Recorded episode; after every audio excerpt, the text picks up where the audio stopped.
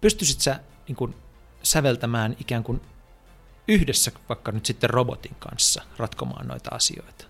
Onks, istutteko te AIin kanssa niin kuin pianon ääressä tulevaisuudessa? Toivon. siis voi vitsi, kyllä mä oon miettinyt, että, että voisiko mä olla se, joka tekee ensimmäisen niin kuin vakavasti otettun tekoälysinfonian. I don't know, joka sitten esitetään jossain lisätyssä todellisuudessa vaikka. Tiedätkö, musiikkitalolla, niin kuin, et, et, se on ihan varma, että teknologia myös murtautuu taiteisiin. Ja nämä mm. eksponentiaaliset teknologiat, niin miten näkyy vaikka musiikissa, niin musta on hirmu kiinnostavaa.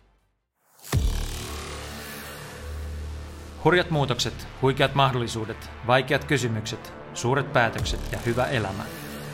Tenex Finland podcast tuo seuraasi Suomen tulevaisuuden tekijät, näkijät ja etsijät. Isäntänä Jaakko Tapaninen.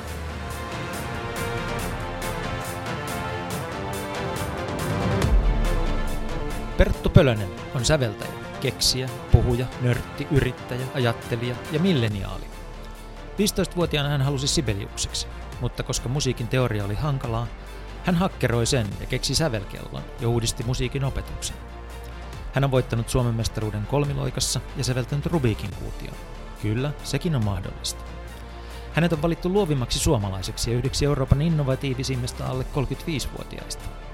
Hän teki kuluvana vuonna 160 puhekeikkaa, pääasiassa disruptiosta, ja hän on mukana hankkeessa, jossa Myanmarin lapsia opetetaan lisätyn todellisuuden keinoin. Tämä keskustelu on Genex runsauden sarvi. Puhumme osallisuudesta ja orjuudesta, kilpailusta robottien kanssa, Facebookista, tulevaisuuden bisneksistä, arvonluonnista AIin aikakaudella, päiväkotien merkityksestä sekä tulevaisuuden työstä ja taiteesta. Ja lopulta päädymme etsimään totuutta, emme murroksesta tai teknologiasta, vaan siitä, mikä ei muutu. Entä jos tulevaisuuden tärkein taito onkin rakastamisen taito? Genex Finland podcastin on tuottanut sisältötoimisto Great Point. Hyviä kuunteluhetkiä.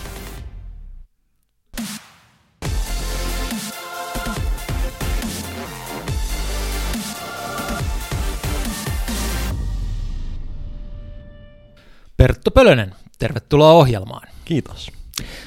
Sä oot just palannut Pariisista, jossa on ollut aika hurja meininki kaduilla. Me ollaan katsottu tästä televisiosta, sä katsoit sitä livenä. Minkälaista Pariisissa oli, kun autot paloi ja keltaliivit riehui? Mm. En ollut tietenkään siellä sydämessä ja ytimessä, missä se niin pahimmillaan, mutta kyllä siellä sivukadullakin näkyy näky roskiksi ja liekeissä. Ja onhan se totta kai suomalaisille, kuka nyt ei ole tämmöiseen tottunut eikä nähnyt sitä ennen, niin, niin kyllä se vähän herätteli, että, että onpas tämä aika moista. Sitten kun puhuttiin yhden kaverin kanssa siitä, että, että, niin, että mistä kaikesta täällä oikeastaan niin kuin valitetaan ja mistä tämä oikein johtuu, niin kyllä siinä se kulttuurikin tulee, että niin, että ei Suomessa lähetty parkaadeille, kun kuultiin vähän, että öljyjen niin kuin, mm. hinnat ehkä voisi nousta ja sitä sun tätä, mutta että ehkä siihen liittyy paljon muutakin ja, ja muutamakin ekspertti sanoi, että tuskin siellä on pelkästään myöskään niin kuin tätä Ranskan ja Pariisin politiikkaa niin kuin, ja sitä edustavia tahoja, että siellä on myös muita, kello on intresseissä vaan saada aikaan niin kuin, vähän sekasortoa ja, ja älämölyä ja niin kuin, yleistä kaaosta. Et voi olla, että sinne sekoittuu monta asiaa, mutta, mutta onhan se, niin kuin, en mä tiedä mistä se oikein kertoo, mutta, mutta nytkään nyt on useampi viikko ollut jo, niin, niin saa nähdä. Mutta et, Sä olit siellä mm pokkaamassa palkintoa samaan aikaan, etkö ollut? Joo. Tai ainakin huomionosoitusta. Mikä se Tällainen on? tunnustus. Tota, MIT Tech Review on vuodesta 1999 lähtien jakanut tämmöisiä 35 under 35 palkintoja tai tunnustuksia ähm, eri maan kolkissa, eli on Eurooppa, Aasia, ja. Amerikka niin poispäin. Ja tänä vuonna niin ne listas mut siihen, siihen yhdeksi 35 eurooppalaisesta in, inventorista, siis keksijästä. Mm. Mm. Ja, ja olihan se silleen niin kuin tosi odottamaton, koska en mä nyt ajatellut, että mä oon 23, ja. että tässä olisi niin kuin, mä olisin voinut se vielä voittaa 2030, että ei se niin kiire ollut, mutta, mutta tosi hieno nähdä, että, että tämä mun sävelkellokeksintö on, niin kuin, arvostettiin niin korkealle, että, että siitä se annettiin tämä palkinto, että meillähän joka toinen siellä oli tekoälyä ja jotain niin kuin tämän päivän niin kuin kuuminta teknologiaa, mutta tuommoinenkin opetus ja, ja kulttuuri ja taide ja lapset, niin musta Joka... oli hieno nähdä, että, että niin Tech Review ja MIT näkee, että hei, tässä on nyt jotain. Ja se sun keksintöhän on ainakin alkuperäisessä muodossa on aika low eikö ole? Se on nimenomaan low ja se on se ideakin, koska musiikin teoria, mistä mä en itse tykännyt mm. ja mitä varten mä tämän sävelkellon keksin, niin se on vaikeaa ja monimutkaista. Ja. ja mä halusin tehdä sit niin, niin yksinkertaista kuin mahdollista. Niin kuin, ehkä se osa sitä viehätystä on se, että ei ole akkua, ei ole mitään elektroniikkaa, se on kaksi puut leveätä pyörittää. Luulen, että me ei kannata tässä ruveta selittämään kuulijoille tarkkaan, että mikä se kello on, mutta jos ihminen kiinnostuu tässä ja kun kiinnostuu, niin mistä se löytää? Millä, millä termillä kannattaa googlata ja perehtyä? Sävelkellä on se suomenkielinen nimi, mutta Music Clock, ja. eli musiikkikello, mutta yksi se, kaksi sanaa yhdessä, niin sillä löytää ja. netistä. Ja kyllä se Suomessa ainakin musiikkipiirissä aika hyvin tunnetaan. Mutta että pointtina se, että jos mä voin jotain kuta auttaa siinä, että musiikin teoria ei nouse niin kuin esteeksi, mm. niin, niin toivottavasti pystyn sitten antaa jollekin musiikin ilon sitä kautta. Joo. Mutta palataan tähän Pariisiin. Siinä mm. mielessä, että toi niin kun, kuulostaa vähän, toi, mitä siellä tapahtui, niin kun kohtaukselta Don DeLillon romaanista, jossa maailma palaa ympärillä ja, ja tuota, ihmiset voi huonosti ja sitten eliitti ajaa sen läpi ilmastoiduissa autoissansa ja, ja tuota, juhlii toisiansa – Hmm. Mä en yritä syyllistää sua tässä, se ei ole se pointti, mutta niin kun, kun sä mietit kovasti näitä asioita, että mitä meille on tapahtumassa yhteiskuntina ja mitä hmm. niin teknologia saa aikaa ja niin edelleen, niin minkälaisia ajatuksia sulle, niin kun sä palasit hotellihuoneeseen ja mietit, että hetkinen, että mä saan olla niin kuin osa tämmöistä niin kuin aivan huikeaa asiaa, joka on mahdollista tässä maailmassa, ja sitten meillä on niin kuin ympärillä riehuu nämä ihmiset, jotka ei ole osallisena siinä, niin mm se varmasti kävi mielessä ennen kuin nukahdit. Se kävi mielessä ja ylipäätään tämä tämmöinen niin nurinkurinen kehitys, mikä me mm. nähdään. Mun mielestä hirmu kiinnostavaa katsoa sellaisia trendejä, missä me ollaan pyritty hyvään ja me ollaan pyritty saamaan mm. hyvää aikaan ja jollain tavalla demokratisoimaan esimerkiksi niin kuin mahdollisuuksia. Mutta käytännössä mitä on tapahtunut, se on realisoitunut ihan päinvastaisesti. Yeah. Et siinä on jotain, jotain kuvaavaa tässä meidän ajassa, että meillä on enemmän esimerkiksi sananvapautta kuin koskaan ennen maapallolla. Yeah. Ja sitä huonommin, yhtä huonommin me kestetään enää kaveri, joka on meidän kanssa eri mieltä. Et mi- miten se on voinut mennä näin? Tai maailma on yhtä niin kuin entistä monimutkaisempi ja monisyysempi, monitasoisempi, niin voisi kuvitella, että tämmöisessä kontekstissa on entistä vaikeampi muodostaa mielipide, yeah. koska on niin monta vaikuttavaa tekijää. No aivan päinvastoin. Musta tuntuu, että me niin kuin saman tien mennään johtopäätöksiä ja tehdään klikkiotsikoita ja saman tien niin kuin mennään huutaa torille. Niin tässä on jotain kiinnostavaa, että miksi, miksi tämä kehitys on mennyt näin. Että ikään kuin me ollaan niin kuin, esimerkiksi sosiaalisen median kautta niin mm. pyritty tekemään ihmistä sosiaalisempia, saamaan niille paremmat niin kuin, yhteydet ja, ja tiedätkö, parantaa elämän laatua. Ja käytännössä se teki meistä yksinäisempiä ja nyt se haastaa demokratian. Niin on paljon tämmöisiä, niin kuin, se on suhteellista, mutta pitää miettiä, että, että miksi tämä on realisoitunut niin kuin se on realisoitunut. Onhan meillä aina oikeasti niin kuin, asiat paremmin tällä pallolla kuin koskaan. Siinä mielessä, jos katsoo mm. YK on näitä globaaleja haasteita, elinjään odote, lapsikuolleisuus, tasa-arvo, lukutaito, demokratia, me ollaan tehty koko ajan progressia. No siis me ollaan kai loppujen lopuksi niin kuin kaikessa muussa menty oikeasti eteenpäin, paitsi niin kuin luonto- ja ilmastokysymyksissä. se on se, mikä me ollaan mokattu, mutta kaikki muut asiat tilastollisesti on paremmin. Ja toi argumentti, että maailma on parempi, niin se on totta, mutta mä oon aina vähän niin kuin kiemurtelen sen kanssa, koska mm. sehän riippuu pelkästään, että mitä me katsotaan. Ja teknologia ylipäätään on auttanut meitä ratkaisemaan monia ekonomisia ongelmia. Eli toisin sanottuna kaikki tämä, mitä me nähdään ympärillä, niin me ollaan saatu se. Se on aika hienoa, koska mieluummin olet tänä päivänä köyhimmän 10 prosentin joukossa kuin 200 vuotta sitten rikkaamman 10 prosentin joukossa, ja. koska niin kuin, ei meidän tarvitse miettiä selviytymistä ja haasteet on erilaiset. Mutta että pitäisi jotenkin muistaa se, että niin kuin, meillä on myös enemmän mielenterveysongelmia kuin koskaan ennen. Meillä on mm-hmm. enemmän psyykkisiä, sosiaalisia, henkisiä ongelmia. Ja siinä missä nämä ekonomiset ongelmat, kaikki tämä näkyvä ja mittarissa niin kuin mitattava on, yeah. on mennyt eteenpäin, niin kaikki se näkymätön, mikä mm. ei näy ehkä tilastoissa, niin se on alkanut nostaa päätään. Ja nyt musta tuntuu, että me aletaan näkeä semmoisia asioita, mitkä on tosi isoja ja tärkeitä kuin ihmisyydessä, mutta että meidän tavallaan piti erehtyä ennen kuin me opittiin. Kukaan ei osannut niin kuin ennustaa sitä, että, tai varoittaa ajoissa, että me kohta menetään yksityisyys. Kukaan ei osannut niin kuin varoittaa etukäteen siitä, että kohta menetään keskellä epävarmuutta ja että enää voi mm. rakentaa elämää tiettyjen pilarien varaa. Mm. Kukaan ei osannut varoittaa näistä jutuista.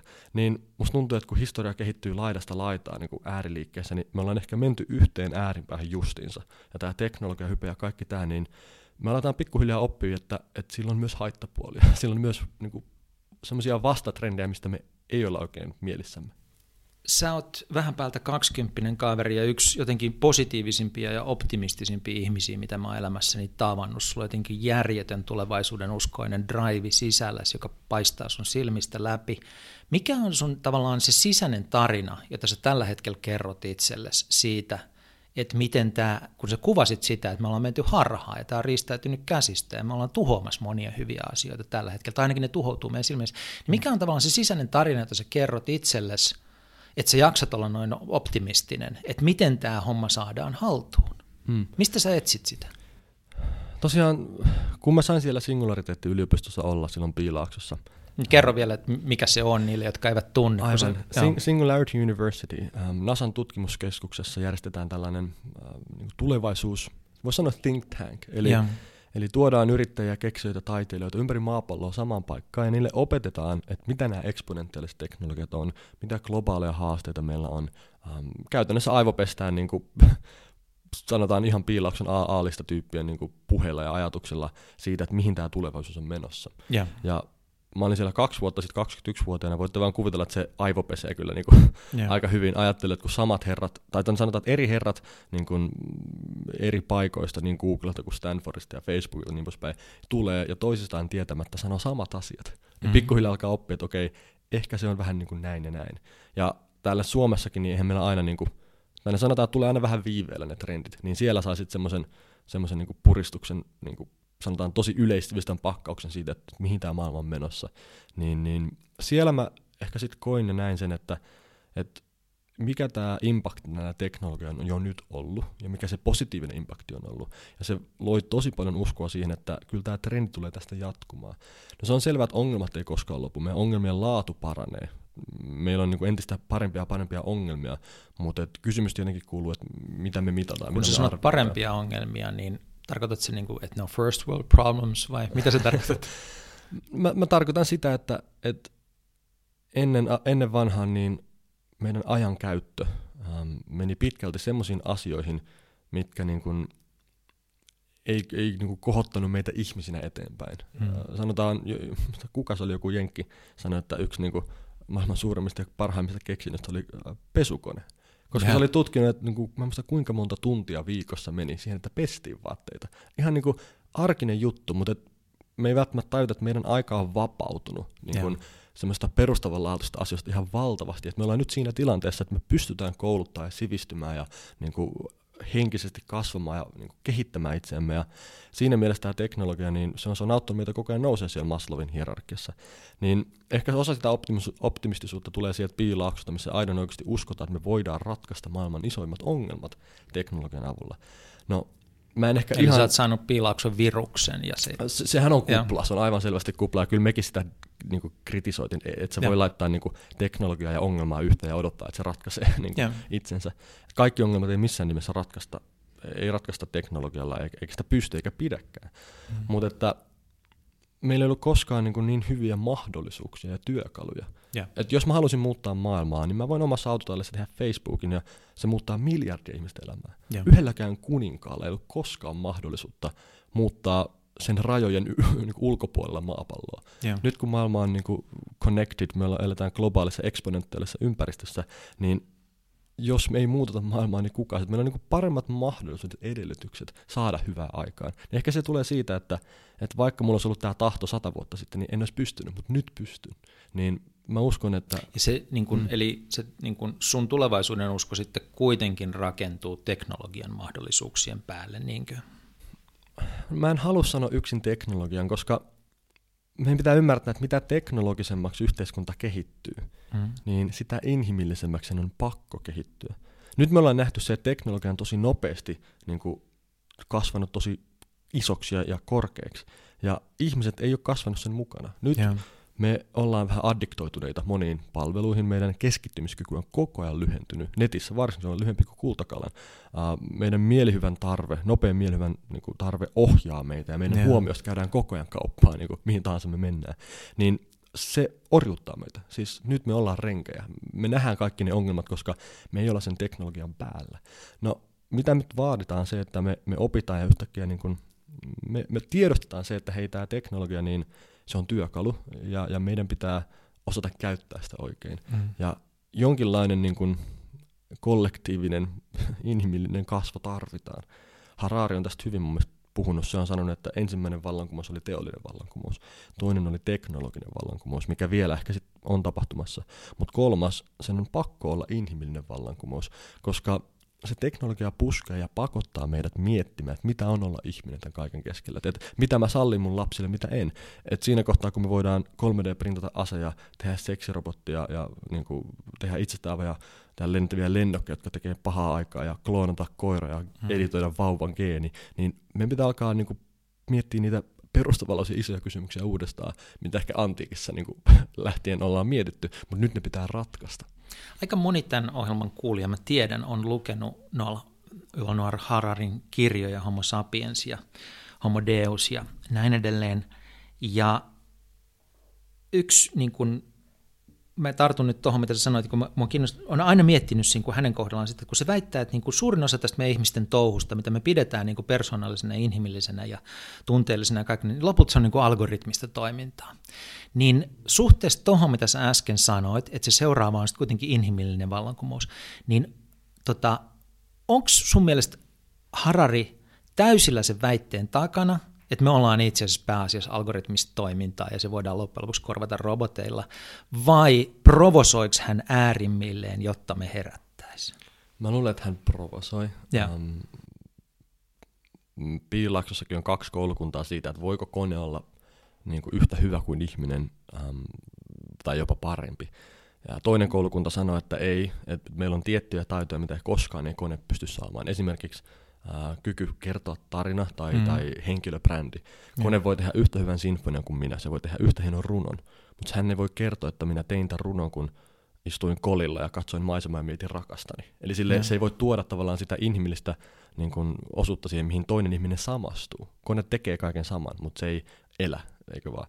Ja osa sanoo näin. Sitten osa sanoo, että ei kun kone tulee ole niin kuin kaikessa parempi kuin ihminen. Esimerkkinä se, että jos vaikka Siri tai, tai Amazon, tai Alexa tai, tai joku vastaava, niin pääsee sille tasolle, että se alkaa oppia äänenpainoja ja, ja niin kuin yhdistää niitä meidän tarkoituksia, intentioihin. Mm. Niin siinä, missä me sanotaan elämämme aikana tavataan 20 000 ihmistä vaikka, yeah. tai ehkä se on enemmän, um, niin jokainen jättää meihin jäljen, ja jokainen mm. sosiaalinen kohtaaminen, niin se kasvattaa meidän tietynlaista niin kuin, historia, että me, me tapataan seuraava ihminen sillä elämän historialla kokemuksella, mikä meillä on, eikö vaan? Yeah. No Siri päivän aikana niin tapaa 20 miljoonaa ihmistä vaikka. Yeah. Niin se oppii päivän aikana paremmaksi tulkitsijaksi, paremmaksi niin kuin terapeutiksi ja psykiatriksi kuin kukaan meistä koskaan, koska silloin datasanat, kun sä sanoit noin ja noin, niin tällä todennäköisyydellä sä tarkoitat tätä. Tuolla äänenpainolla se tietää paremmin kuin kukaan ihminen, että mitä sä haet takaa, koska silloin miljoona vastaavaa tilannetta mm. jo taustalla, niin tästä päästään siihen, että jos kone on aidon oikeasti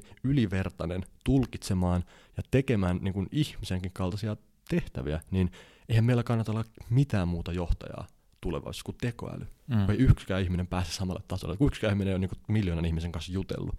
Niin tässä on kaksi koulukuntaa, ja mä luulen, että Harari vähän provosoi, kun se sanoi, että, että me ollaan pelkkiä algoritmeja, saimme ajattelemaan. Mutta, mutta, mutta kyllä mä mä oon ehkä vielä siinä jossain välillä noista koulukunnista, että et, et, semmoiset niin kuin know thyself, mm.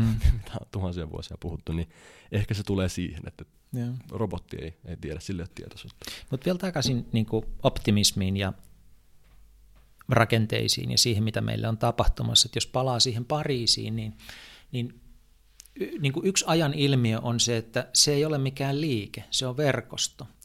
Ja se tarkoittaa sitä, että siis se leviää jossakin sosiaalisessa mediassa, että mennään tänään tappelemaan kaduille tai mitä nyt sitten ikinä, ja, ja tuota, ihmiset kokoontuu, mutta niillä ei ole itselläkään niin kuin selvää käsitystä siitä, että miksi me ollaan täällä, mitä me vaaditaan, puhumattakaan siitä, että niillä olisi mitään edustajia, mitään prosessia, millä ne niin kuin muotoilee ne vaatimuksensa, mm. puhumattakaan siitä, että ne voisi niin kuin keskustella jonkun kanssa siitä. Ja me ollaan viime aikoina nähty niin kuin tätä uudestaan ja uudestaan, että Occupy Wall Street tai, tai tota Arabikevät tai muut käyttäytyy mm. tällä tavalla, että tavallaan joo, meille on annettu nämä uudet välineet ja me voidaan niin kuin organisoitua uudella tavalla, mutta se organisoituminen johtaakin itse asiassa enemmän sellaiseen destruktiiviseen käyttäytymiseen kuin siihen, että se muuttuisi jollakin tavalla rakentavaksi. Ja sä kun oot miettinyt, tiedän, niin kuin mm. oman sukupolvesi poliittista aktiivisuutta tai passiivisuutta, kuinka vaan, ja, ja näitä rakenteita ja miten niin kuin, ta- tavallaan tietyt ryhmät on edustettuna ja tietyt ryhmät ei ole edustettuna, niin näeks, missä kohtaa sä näet niin kuin valoa ja mahdollisuuksia tässä kohtaa? Siis niiden ihmisten osallistamisessa, joilla, jotka tällä hetkellä kokee, että niillä ei ole ääntä, ja sitten se niin kuin, yhtä, se, se muuttuu pelkäksi niin kuin rähinöinniksi. Ja jos me ei se niin kuin jollakin tavalla saada tota asiaa rauhanomaisesti ja osallistavasti järjestymään, niin me ei kyllä pystytä järjestämään mitään muutakaan tässä maailmassa. Nimenomaan, siis se ihanne, mikä internetillä oli, että, että, että se demokratisoi niin kuin, ihmisten mahdollisuuden antaa oma ääni kuuluviin ja, ja. Se, se antaa kaikille anonyymin niin kuin, pääsyn sinne ja niin poispäin, niin se on myös se heikkous. Että sitten tosiaan siihen se niin kuin, kopsahtaa, koska ei ole niin kuin, jotain struktuuria, millä pystyttäisiin ehkä seulomaan ja jollain tavalla järjestämään sitä kaikkea meteliä. Ja sitten nyt ollaan tultu siihen tilanteeseen, missä sitten niin kuin tahallisesti niin pyritään niin kuin siinä massassa ja tulvassa niin kuin saamaan se oma kommentti ja käyttäydytään sen mukaisesti. Ja en mä tiedä, toi rähinäkin on semmoinen, että, että kuinka paljon me tehdään sitä rähinää niin kuin itsemme vuoksi, koska meidän on helpottuu, vai kuinka paljon me mietitään sitä, että, että mihin tämä johtaa ja mihin tämä niin vie. Et tosi mm. paljon on mun mielestä semmoistakin nähtävillä, että me, me vaikka niin kuin, jos miettii vaikka sitä ilmastonmuutosta, niin, niin kuinka paljon meidän kannattaa syyllistää niin kuin yksilöitä siitä, että ne, ne, ne käyttää muovipilliä ja sitä sun tätä siinä, missä voitaisiin miettiä, että ketä me vaikka valitaan niin kuin meppiin ja, ja ketä me valitaan sinne mm. tänne, jotka tekee niitä valintoja ensi kuussa, mitkä mm. vaikuttaa 10x enemmän. Ja tavallaan se, että et, et pitää saada tietynlainen perspektiivi siihen, että että kenellä on valta ja missä se valta on, missä se vaikuttavuus on ja miten me voidaan tehdä oikeita asioita, koska kyllähän me ollaan aika itsekkäitä, siis auttaminen ja empatiakin on hyvin itsekästä toimintaa um, ja se auttaa meitä, se rähinöinti ehkä saa meidät niin kuin, kokea paremmaksi, mutta onko meillä vähän malttia miettiä, että, että miten tätä maailmaa oikeasti muutetaan. Um, toikin on ehkä semmoinen juttu, että miten maailma muutetaan, kenellä on valta, koska kun puhuit politiikasta, niin me ollaan totuttu siihen, että poliitikoilla on valta ja he ovat sen saaneet, heille se on luovutettu ja edustuksellinen demokratia ja niin poispäin. Mutta jos mä vaikka nyt kysyisin, että kenellä tänä päivänä on eniten valtaa maailmassa, niin kyllä mä sanoisin, että Mark Zuckerberg, koska mm. jos joku, jos Paavi tai Trump tai joku muu haluaisi edes saada viestinsä yli kahdelle miljardille ihmistä, niin en tiedä saisiko niin kuin, mitkä ne kanavat ja keinot olisi. Mark laittaa pari, pari, niin kuin, pari sormen napautusta ja se saa sen viestin läpi. Se mm-hmm. yksinään on semmoinen niin mahdollisuus, että, että ei muilla ole. Niin tavallaan meidän pitää alkaa miettiä, että, että valtakin... Edes James Bond-pahikset ei pystynyt tuohon. ei, ei edes niin. Että, että me ehkä pitää uudelleen määritellä, että mitä on valta. Ja mä luulen, että se mikä niin kuin nuore, nuorella polvella on, on semmoinen niin kuin muuttunut ajattelu, on, että, että kun he on tottunut, he on kasvanut maailmassa, missä nämä isot yritykset niin kuin pyörittää heidän arkeaan. Siis hyvin vähän enää valtiolla on mitään roolia. Hmm. Mun esimerkiksi Tuo oli mielenkiintoista. Siis nuoret ihmiset on tottunut siihen, että yritykset pyörittää heidän arkeaan. Hmm. Wow. Ajattelen nyt siis kun, niin kuin liikenteestä lähtien ja alkaa niin kuin yksityisellä puolella kaikki. Yeah. Niin se, että mikä on esimerkiksi valtion rooli nyt ja sanotaan vaikka 50 vuoden päästä. Onko se vaan rajat ja turva? Ja, niin kuin, hmm. vai, vai, vai siinä, missä mennään taaksepäin ajassa, niin valtio on ihan erilainen rooli yksilön elämässä. Niin ehkä nämä nuoret tämän takia niin näkee, että ei se ole myöskään politiikka enää se keino, miten maailmaa muutetaan, koska se on hyvin lineaarinen ja ne näkee ehkä sen monisyysinä siinä, missä yritykset voi olla paljon ketterämpiä, saada enemmän aikaa olla suoraan kontaktissa loppukäyttäjään, vaikuttaa siihen ja saada muutosta aikaan. Niin ehkä mä en sanoisi, että nuoret on niinku yhtään sen passiivisempia niinku päätöksenteon suhteen. Kyllä ne edelleen haluaa niinku olla mukana siinä keskustelussa, hmm. ne ei välttämättä näe, että politiikka on se keino, vaan ne mieluummin niin kuin, niillä omilla suorimmilla valinnoilla ja vaikuttamisilla ja niin kuin palveluilla, mitä ne käyttää, niin, niin sitten ajaa sitä viestiä eteenpäin. Hmm. Niin toi, että missä saas valta on, kenelle se on annettu ja miten vaikutetaan, niin ehkä tässä on joku sukupolvi kysymys ja. myös. Ja silloin startup-kulttuuri on yksi keino ottaa sitä valtaa, eikö niin, ja muuttaa sitä, sitä ympäristöä. Millä tavalla sä näet sitten ympäristössä, että nuoret pyrkisivät suoraan vaikuttamaan niihin yrityksiin, jotka puolestaan yrittää vaikuttaa niihin nuoriin? Mitkä mm. on ne keinot? Um, asiakaspalaute ja tyytyväisyys. Sehän on aika niin kuin radikaali maailma, missä me ollaan, että jos joku yritys töppää, niin mm. niin kyllä se on netissä. Ky- kyllä miljoonat ihmiset näkee sen ja, sit niin kuin, sit, sit, sit ja sitä käytetään hyödyksi. Sitä käytetään hyödyksi. Siis, se, että Jelpissä niin kuin, saa kuulla kunniansa, jos, jos se ei niin kuin onnistu, niin kyllä se on niin kuin, aika suoraa semmoista niin kuin, yeah. vaikuttamista ja valtaa, että, että kyllä jokainen käy katsomaan YouTube-kommentit siitä leffan trailerista, että oliko se hyvä yeah. vai ei. Yeah. Niin tavallaan se, se valta on siirtynyt aika pitkästi jo asiakkaille. Ennen, jos sä teit huonosti, ei ollut mitään medioita, niin et sä kuulu, jos sä töppäsit. Kukaan ei niinku, niinku, vihanen asiakas, niin siitä ei kuultu. Mutta nykyään vihaisesta asiakkaasta kuullaan aivan kyllä. varmasti. niin, Vihaisesta kaikesta mahdollisesta no kuullaan no kyllä kovaan ääneen. He ovat saaneet nyt niinku, väylän ja. antaa sitä eteenpäin. Niin siinä on yrityksetkin tajunnut, että okei, nyt meidän pitää tehdä aidon sitä, mikä, mikä toimii. Sä mainitsit tuossa Mark Zuckerbergin, niin millä mielellä sä katselet tällä hetkellä Facebookia? Se on jotenkin kauhean kiinnostavassa vaiheessa omassa historiassaan suhteessa kaikkeen tähän, mistä me keskustellaan. Hmm. Meillä oli yksi sessio, missä piti arvioida, että kuinka pitkään Facebook on elossa. Tämä oli Singularity, kaksi vuotta sitten. Joo. Oli niin kuin 10 vai 20 vai 30. Muistaakseni se niin kuin 10 vai 20 välissä. Mm. Et niin kuin, mitä ainakin me, me ajateltiin. Siis Facebook on siitä niin kuin, kiinnostava niin ilmiönäkin jo, että kun tämä Cambridge Analytica tuli ja, ja jokainen sen niin kuin tiedosti ja huomasi ja tajusi, että oli valtavat otsikot, mitä 20 prosenttia arvosta putosi niin kuin päivässä ja näin, mm. niin kysymys kuuluu, että kuinka moni ihminen sitten loppujen lopuksi oikeasti lopetti Facebookin sen vuoksi? Ei Et, vielä silloin, mm. mutta nyt on alkanut tapahtua. Nyt on ehkä alkanut tapahtua. Nyt niin kuin mielipidejohtajat ilmoittaa siellä täällä, ei vielä mitenkään massoittain, mutta mm. niin kuin mä näen omissa fiideissä, niin ihmiset sanoo bye. Voi olla, ja se, se, sehän on hyvä, mutta niin kuin ehkä se, se, se kysymys, mikä mulla oli tulossa, oli se, että mitä pitää tapahtua ennen kuin me opitaan. Yeah. Ja tavallaan mitä pitää niin kuin rikkoa ja mitä pitää, niin kuin, mikä raja pitää ylittää äm, yksityisessä ja Facebookissa, että me opitaan. Mikä raja pitää ylittää ilmastonmuutokset, että me opitaan. Että vaikka mm. sitä kuinka niin kuin, jokainen on varmasti tietoinen niin kuin näistä isoista ongelmista, niin silti meidän käyttäytyminen ei muutu. Ja se on hirmu kiinnostavaa. Mutta senhän pitää tulla iholle ennen kuin mikään muuttuu. Mutta mut, eikö toi Cambridge Analytica tullut? Niin kuin, mitä pitää vielä isompaa tapahtua, että Facebookin puolet käyttäjistä lähtee? Tiedätkö, mm. mikä on se asia, että niin kuin, ollaanko me jo niin, niin kuin, mä en halua sanoa orja, mutta tavallaan niin kiinni jo siinä, että me ei, me ei pystytä olemaan ilman. Et, et, et se on niin iso osa meidän elämää. No Facebook, niin kun, siitä on niin ollut sekä että jotenkin kommentteja siitä, että onko Mark hyvä vai huono. Se voisi olla huonompi, sanotaan mm. näin. Ja tota, kyllä Mark niin kun tästä internetmisteksestä totta kai jotain tajuaa. Se, mä muistan, kun me kerran käytiin Facebookilla, me saatiin semmoinen punainen vihko, missä, missä oli niin Facebookin missiota kuvattu, ja siinä oli aikajana ja kaksi aikaa siinä aikajanalla. Uh, kuusi kuukautta ja 20 vuotta. Mm. 20 vuotta oli se, että me ollaan menossa tämmöiseen tulevaisuuteen suurin piirtein. Me tiedetään, että tämmöinen on se skenaario, tämmöinen yeah. visio.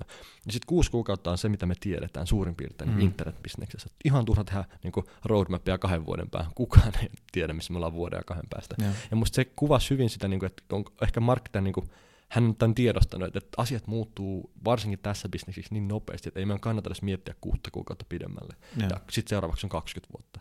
Niin saa nähdä, voi olla tulee isojakin muutoksia tosi pian, ja kyllähän me huomataan, että ei Facebookkaan enää niin kuin onnistu nuoria pitämään mukanaan samalla lailla, niin kyllä ainakin mulla se Facebookista on tullut ihan työ, työkanava käytännössä, mutta hirmu kiinnostava, että, että miten bisneksenä se sitten tulee muuttumaan. Että haaliiko se kilpailijat ja, ja miten tuo yksityiskysymys ja kaikki. Niin. Oletko tutustunut tuohon Jaron Lanierin uh, juttuihin, hän joka kirjoitti tämän kirjan 10 Arguments for Deleting Your Social Media Accounts Now, joka on saanut aika paljon huomiota, ja hänen niin kuin, kai se yksi ydinpointeista on se, että loppujen lopuksi nämä alustat niin niiden talous perustuu siihen, että me mahdollisimman paljon niitä käytetään, siis vain niin kutsuttu engagementtiin. Mahdollisimman paljon aikaa niiden parissa. No miten meidät saadaan miettää mahdollisimman paljon aikaa niiden parissa? Vetoamalla niihin tunteisiin, mille me ei voida mitään, ja ne valitettavasti ne tunteet meillä ihmisillä on usein negatiivisia. Eli siis ne algoritmit ruokkii erilaista vihanpitoa Tämä on niin kuin hänen ydinpointtinsa, että minkä takia ei suinkaan se, että, että sä addiktoidut ja, ja tuota sun aikaa menee hukkaan, sä voisit olla lasten kanssa tai kavereiden kanssa ja sä vaan niin kuin näpräät, vaan se, että itse asiassa toi on tuhoamassa meidän yhteiskuntien niin kuin ydintä sillä tavalla, että ne algoritmit ruokkii vihanpitoa, koska se nostaa engagementtia, koska se niin lisää kassavirtaa. Niin. Ja ehkä tästä tullaan takaisin siihen, että jos me oltaisiin ihmisinä vähän kypsempiä, jos siitä, mistä puhuttiin mm. aikaisemmin, ja me tunnistettaisiin ja tiedettäisiin tämä, niin meitä mm. ei olisi niin helppo vetää kuin pässien narusta. Eli tavallaan me tarvitaan semmoinen tason nosto. Tuskin Facebook tuosta mihinkään muuttuu. Se, se mm. bisnesmalli ja algoritmit pysyy, mutta meidän pitää nostaa taso, että me niin kuin, tajutaan se. Ja, ja kyllä mullakin, niin kuin, kyllä mä mieluummin luen uutissivusta, missä mä tiedän, että mulle ei ole tailoroitu mm. sitä sisältöä, vaan mä tiedän, että se on kaikille sama. Ja, ja kyllä musta milleniaalit ylipäätään, niin useampi alkaa niin kuin arvostaa enemmän sitä, että se ei ole niin kuin sulle niin modattu, vaan sä tiedät, että ja. tässä on jotain neutraalimpaa niin kuin mukana. Mutta että jotenkin Facebookin tästä niin kuin, kun miettii, että pitää saada reaktioaikaa ja pitää saada niin kuin, jotenkin tunteisiin vetoavaa materiaalia, niin sehän on ihan absurdi ajatuksena. Jos otetaan niin kuin pari askelta taaksepäin ja mietitään sitä niin kuin, niin kuin aatetasolla, niin että me ollaan nyt päädytty tilanteeseen maailmassa, missä me ollaan valmiita niin kuin julkaisemaan ja jakamaan niin kuin dystopioita ja linkkiotsikoita ja valheellista tietoa ja, ja niin kuin, äh, provosoivaa materiaalia ihan vaan, koska mainostajat saisi klikkien kautta rahaa. Mm, mm. Se on niin kuin, jotenkin periaatetasolla, että, että niin kuin oikeastiko, että onko tämä niin kuin sen väärti, tämä on niin kuin se hinta, mikä se maksetaan, että okei, me ollaan valmiita tekemään näin iso jotenkin rajaloukkaus, mm. jotta niin kuin, mainostajat, mainostajat saa klikkejä, niin se tuntuu tosi, että miten me ollaan niin päädytty tähän, että missä on selkäranka, et, et, t- tässä me nyt ollaan. Wow. Aika hieno kuva tai kuvaus siitä, mitä, mitä on tapahtumassa.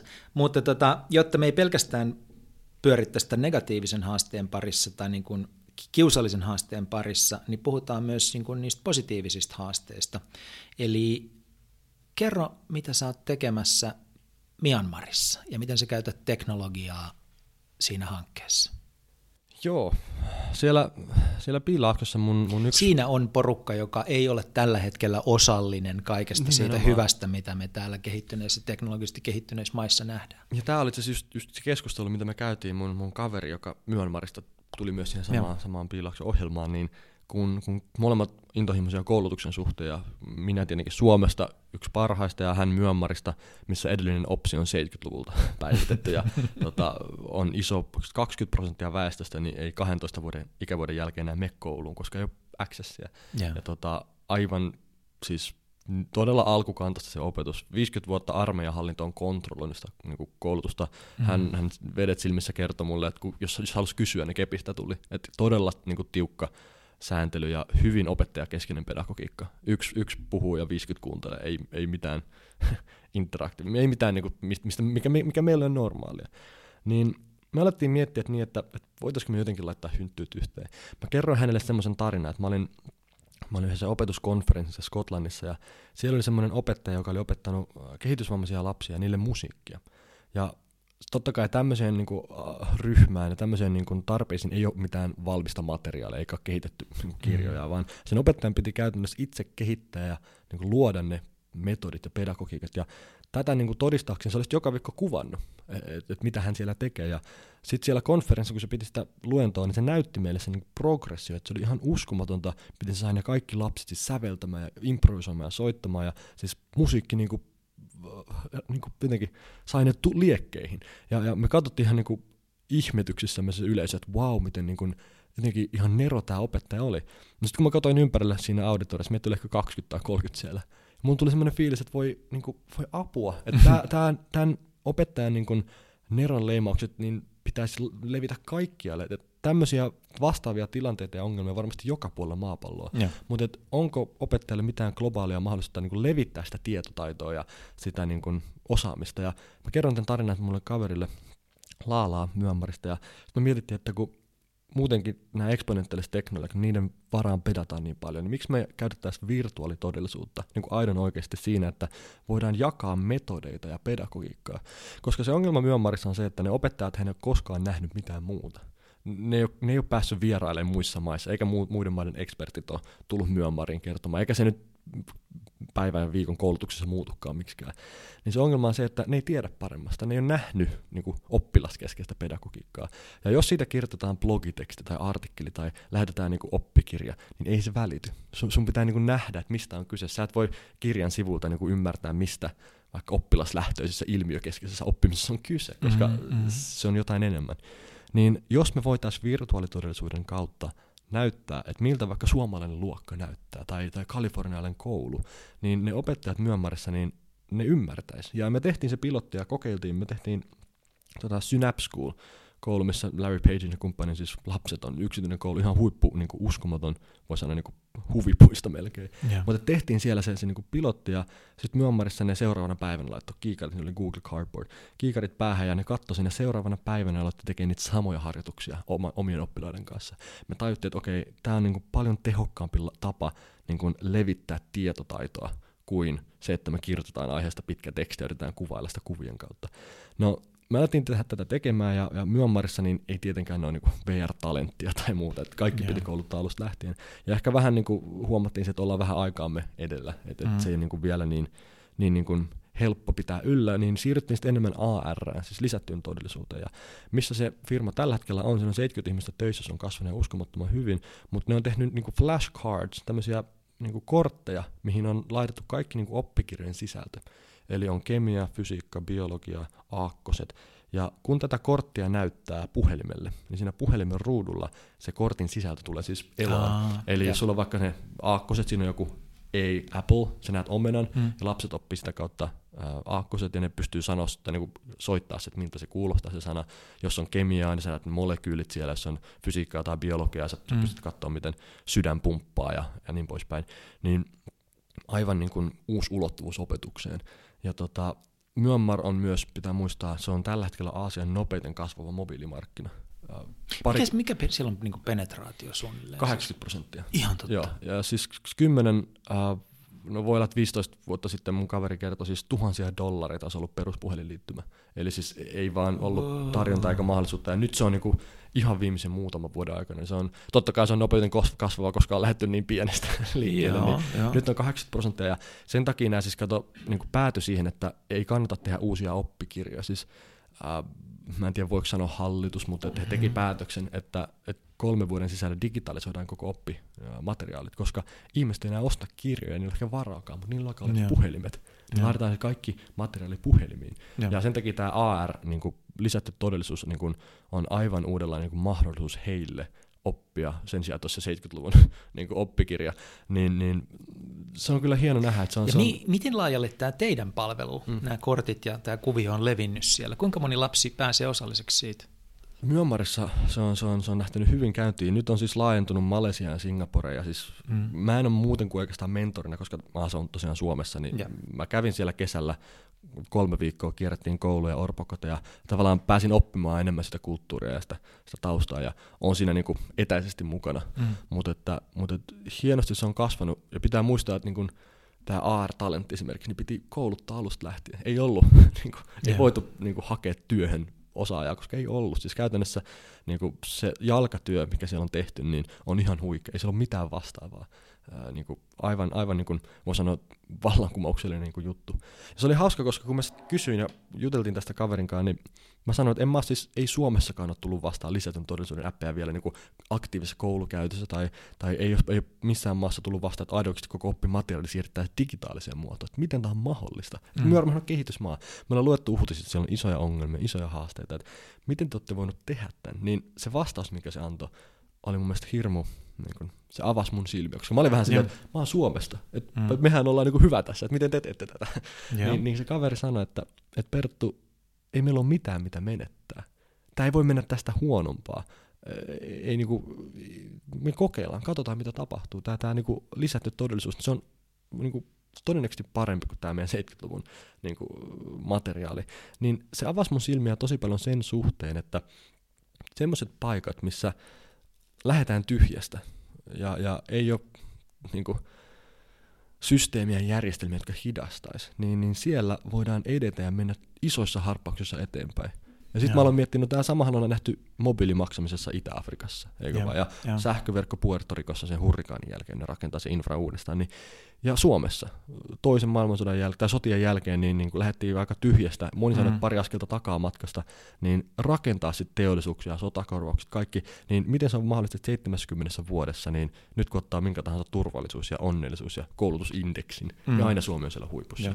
niin tavallaan se, mistä on tultu, niin se oli ehkä mahdollista sen takia, että lähdettiin hyvin niin kuin tyhjästä liikkeelle. Ja se avasi mun silmiä sen, sen suhteen, että kun me katsotaan tulevaisuuteen, niin voi olla, että tommoset alueet ja paikat, ketkä tulee ikään kuin pari askelta takaa, niistä voi tulla pioneereja ja visionäärejä sen suhteen, että mihin tämä tulevaisuus menee, koska meitä rajoittaa se Mm. hyvä ja se, mikä meillä jo on. Suomessa mä sanoisin, että me ollaan vähän varovaisia, tekee isoja päätöksiä ja valintoja, koska meillä on niin paljon, mitä menettää. Joo. Me, meillä on hyvä ja me halutaan tehdä siitä 10 prosenttia parempia, me twiikataan sitä systeemiä. Niin tuo oli tosi arvokas oppitunti, mikä sieltä Myönmarista sain, että, että, että asiat voi kehittyä hyvin niin kuin nopeasti, jos me nähdään, että me päästään aidoksi tyhjästä liikkeelle. Tuo on aika tärkeäkin havainto tuotuna sitten taas tämmöiseen suomalaiseen tai tämän tyyppiseen yhteiskuntaan, joka on se, että mehän niin rakastetaan sääntöjä ja koitetaan ratkaista asioita luomalla lisää sääntöjä, erityisesti täällä Pohjolassa.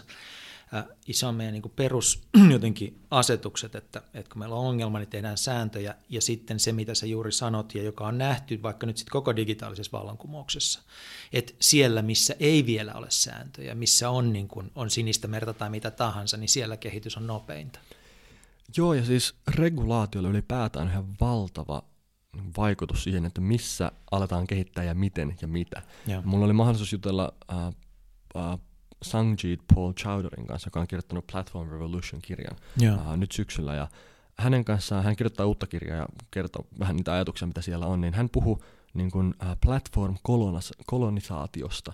Joo. Ajatuksena se, että meillä on tiettyjä paikkoja maapallolla, mitkä niin kuin vetää tietynlaista porukkaa sisään, koska siellä on joku niin kuin lainsäädännöllinen niin kuin mahdollisuus. Et Singapore Joo. pidetään yrittäjille tosi suotuisana ja niin kuin drone-harraste, drone-teknologia on alkanut siirtyä uuteen Seelantiin, koska siellä Joo. regulaatio on löysempää. Niin se sanoi, että tämmöiset paikat, mitkä mahdollistaa jonkun teknologian ja uuden niin kuin tekemisen, niistä tulee, ne saa aika paljon etumatkaa. Joo. Ja, ja siellä voidaan alkaa tekemään jotain sellaista, että sitten kun siellä löytyy joku systeemi tai malli, niin sitten Mm. ikään kuin valtiotasolla kolonisoidaan muita maita. Ja sitten mä aloin miettiä, että no mikä on se asia Suomessa, miksi ihmisten on pakko päästä Suomeen. Etkö se joku regulaatio Mm. tai, tai niin kuin järjestelmätason niin kuin mahdollisuus, että ihmiset on, että mun- meidän on pakko mennä Suomeen, tulee tänne Joo. kehittää jotain. Joo.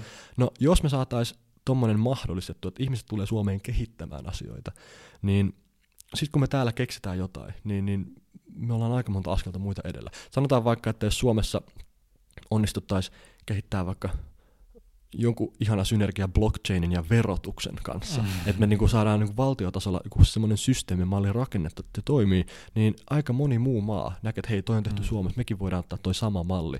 No sit me tehdään fiksusti joku lisenssit ja muut, ja oikeasti me aletaan kolonisoimaan, että hei, tämä meidän tapa tehdä Joo. siirtyy maasta toiseen. Niin nyt me ollaan nähty se, että niinku alustatalous jyllää ja niinku firmo, firman niinku alusta va, niinku saa kokonaisia toimialoja itselleen. Joo. Ja seuraavaksi ei, se ei rajoitu toimialoihin, vaan se rajoittuu valtioihin, kokonaisiin niinku hallintoihin. Onko on yksi alue, jolla Suomi ilmeisesti tekee tota aika johdonmukaisesti ja, ja tota, osin onnistuneesti, joka on liikenne? Siis me ollaan maa, jossa niin kuin, täällä voi kehittää autonomisia autoja, busseja, kaikkea semmoista. Täällä voi kehittää tämmöisiä mobility as a service-palveluita ja itse asiassa niin kuin, valtio tukee kulkemista siihen suuntaan. Et voi olla, että sitä niin kuin toimintaa, joka on niin kuin kansainvälisesti järjettömän kokoinen markkina, niin siitä niin kuin, tulee Suomeen. Se on, mä olen aivan samaa mieltä. Se on ihan hieno, siis mahtava nähdä, että Suomihan pidetään Helsinkiä ylipäätään yhtä niin edelläkävijöistä Joo. tässä niin mobiliteetissa. Ja kyllä mullakin on se appi, mistä mä koko ajan reaalissa katson, että missä toi ratikka tulee, niin mun ei koskaan mä en juokse turhaan. Mä just sopivasti kävelen pysäkille, että se tulee siihen samaan aikaan. Sporat-appi, eikö niin? Ää, eikö se ole ihan reittiopas? Reittiopas, okei, Reittiopas mulla on sporat ja siinä Kyllä kaveri katsoo kateellisena, jos ne selaimessa sitä yrittää säätää. Mutta ei meidän ta- kannata juosta vielä, että kaksi pysäkkiä kuulee, että sit vasta lähdetään. niin, se, on, se, on, se on ihana, ihana apu. Tota, sä oot mukana, mitä tähän yritysmaailmaan tulee, niin, niin tota, semmoisessa toiminnassa, joka kulkee nimellä Millennial Board, joka tarkoittaa sitä, että kootaan joukko milleniaaleja, sunikäisiä ihmisiä, ja ne haastaa jonkun yleensä vähän isomman yrityksen johtoa näkemään asiat uudella tavalla tai teidän näkökulmasta. Miten tämä käytännössä toimii? Joo, siis se niin tarve huomattiin, tai se oikeastaan tuli niin yritysjohdon puolelta siitä, että nämä milleniaalit on asiakasryhmänä ensinnäkin aika erilainen. niin kuin, niin siellä on ehkä semmoisia asenteita ja arvoja ja pinnan alla kuplivia niin kuin ajatuksia, mitä ei muusta segmentistä löydy, ja toisaalta ne on myös johdettavina aika erilaista niin kuin porukkaa. Mm. Niin, niin miten se käytännössä toimii, niin ne yrittää just boostata milleniaaleja niin kuin ihan johtoryhmiin, mutta sitten järjestetään semmoisia päivän tai, tai niin kuin pitempiä sessioita, missä, missä tota, sit johtoryhmä kokoontuu ja sitten otetaan niin millennial board, valitaan yeah. puoltusina tai, tai enemmänkin ää, nuoria, ja sit on tiettyjä aiheita, ja se siis kuratoidaan ja se, se fasilitoidaan, niin, niin keskustellaan aiheesta. Ja Kuratoiko se fasilitoiko nämä nuoret sen, vai tämä niin kuin yritys, joka on kutsunut ne nuoret ää, sinne? Se on, se on tämän niin Millennial Boardin vetäjä D11, josta siis joku yeah. fasilitoja löydetään, ja, ja pointtina siis se, että, että totta kai tavoite on, ei puhua niin kuin arkisista niin kuin, äh, haasteista ja semmoisista, niin se ei ole fokusgruppi, se ei, niin kuin, se, ei, se ei ratkaise tai tuo uusia keksintöjä tai ideoita tai palveluita, ja. vaan se tarrautuu semmoisiin niin isompiin ja fundamentaalisempiin niin kuin ilmiöihin, ää, äh, mistä on tärkeää puhua, mutta ehkä arjessa ei tule puhuttua niin paljon. Et esimerkiksi pankkien kanssa puhuttiin omistamisesta ja, ja mitä on raha ja mitä, mitä on niin kuin, vertailu ja kaikki tämmöinen tavallaan, mikä on kuitenkin sen koko pankkitoiminnan niin kuin, pohjalla ja ytimessä, mutta Jaa. ei välttämättä puhuta noilla sanoilla ihan joka päivä. Jaa. Niin se, että sitten sit, niin kuin, ne, ne johtoryhmän edustajat on huomannut, että itse asiassa niin että et, jaa, sieltä tulee aika paljon sellaista, niinkö, aa, okei. Okay. Ja, ja, ja moni sanoi, että niinku, on mä tästä kuullut, mutta kyllä mun piti niinku nähdä, että joku sen sanoo, että nyt mä uskon. niin, mm. niin mä luulen, että se on, se on vähän semmoinen sukupolvien välinen dialogi myös, että, että jotenkin yleensä siellä kyllä syntyy uusia niin kuin palveluideoita, mutta se ei mm. ole se, se lähtökohta, vaan siellä mietitään, että mitkä tämän ajan piinaavat haasteet ja ongelmat ja ilmiöt, mihin me voitaisiin tarrautua ja miten voidaan pitää huoli, että niin kuin me yrityksenä niin vastataan näihin tarpeisiin. Niin, mä oon tukenut siitä sen takia, koska se on hyvin, niin kuin, en voi sanoa ehkä filosofinen, mutta puhutaan niin kuin oikeasti merkittävistä asioista. Se, se niin kuin yritetään koko ajan tarrautua pintaa syvemmälle. Aina, että niin kuin, mikä on tämän tarkoitus. Näet onko sulle muodostunut mitään sellaista niin kuin tunnistat sä semmoisia piirteitä, jotka esiintyy uudestaan ja uudestaan näissä etabloituneissa yrityksissä? Jotain sellaista, mitä ne niin kuin selvästi ei kykene näkemään, tai jos ne kompastuu, että niin kuin, et taasko toi, että miksei näe? Niin. Me ehkä tollasta, että, että miksi ne ei näe, mutta niin on tiettyjä teemoja, mitkä myös tulee hyvin usein niin kuin vastaan. Yeah. Uh, yksi on niin kuin vertaileminen ja sellainen, niin kuin, miten se näkyy vähän kaikessa ja niin kuin, valintojen ja, ja niin kuin, jotenkin päätösten tekeminen, niiden niin kuin, hankaluus. Ää, paljon puhutaan semmoisesta, niin kuin, mikä on se tämän päivän joku huutava ja piinaava ongelma, minkä sä haluaisit muuttuvan, ja mikä mm. on niin kuin, se vallankumous, minkä sä haluaisit nyt nähtävän. Ja, ja monesti ne liittyy niin kuin, tämmöisiin just isoihin kysymyksiin ilmastonmuutoksen ja muun, muun kannalta, niin kyllä siellä tietyt teemat niin kuin toistuu, mutta se on mun mielestä vain hyvä, että, että saadaan tavallaan validiteetti, että, että nämä asiat on tärkeitä aivan oikeasti. Joo, joo. No toisinpäin, onko mitään sellaista, kun sä kuuntelet näitä pari 30 vuotta itseäsi vanhempia johtajia, niin, jota sä olisit oppinut niiltä? Et ihan niin kuin nasta kuulla tommonenkin mielipide, että voihan se noinkin olla. On, on tiettyjä asioita, mitkä on ihana nähdä, että on asioita, mitkä on muuttunut mm. ja mitkä on selvästi erilaisia. Ja, ja niin kuin silloin, kun he aloitti työelämän tai he oli yrittäjä, niin, niin olihan se arki ihan erinäköistä. Mutta sitten ne asiat, mitkä ei ole muuttunut, niin, niin musta se on ihana nähdä, että on, on jotain asioita, mitkä niinku yhdistää meitä ihan samalla lailla. Ja, ja ei me niinku koskaan käytetä titteleitä esimerkiksi siellä. Mä en tiedä, jos mä en ole etukäteen katsonut, että kuka on yeah. kuka siitä johtoryhmästä. Oh. Siis se on etunimet ja that's it. Ja siellä tavallaan ei tuoda sitä esille, että me ollaan aidosti ihmisiä. Ja, ja se on ollut hieno nähdä, että, että to, toisaalta hyvin erilaisia, toisaalta hyvin samanlaisia. Ja siihen keskitytään myös. Yksi sellainen mielenkiintoinen asia, jonka sä nostaa tämä kysymys, jonka sä oot kysynyt suhteessa tässä yrityskontekstissa, on, että mistä me olemme jatkossa valmiita maksamaan?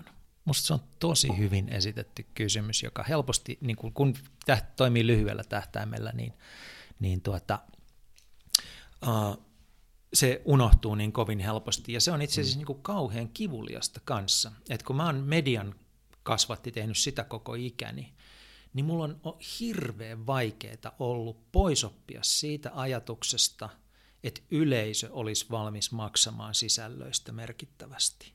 Hmm. Että yleisö maksaisi mun työni ja ymmärtää se, että mun täytyy löytää ihan toisenlaisia maksajia mun työlle ja että mun täytyy tehdä hirveästi ilmasta työtä. Tai siis ei ilmasta, mutta sellaista, mikä siinä vanhassa maailmassa olisi tulkittu, niin kuin, että sähän annat ilmaisiksi ammattitaitoa, se ei tuossa ole mitään järkeä.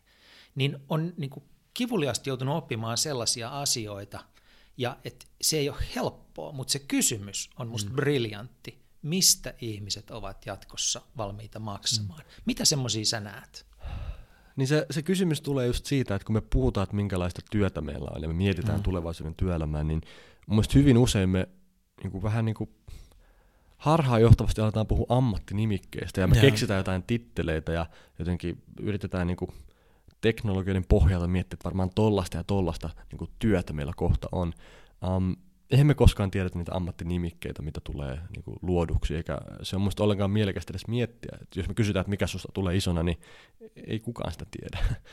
niin sen sijaan, että me puhuttaisiin niitä titteleistä ja ammattinimikkeistä ja teknologioista, niin keskitytään siihen, että mistä sä olisit valmis maksamaan toiselle ihmiselle, koska se tuo esiin sen, että meidän pitää alkaa miettiä, miten me erotaan koneesta. Koneelle ei tarvitse maksaa palkkaa, ihmiselle tarvii, niin älä kehitä itseäsi robotin kaltaiseksi, koska sille analyyttiselle, loogiselle ja rationaaliselle ihmiselle ei makseta, koska kone kuitenkin tekee tuommoiset tehtävät paremmin. Niin ihmisellä maksetaan siitä, missä se on erilainen kuin kone.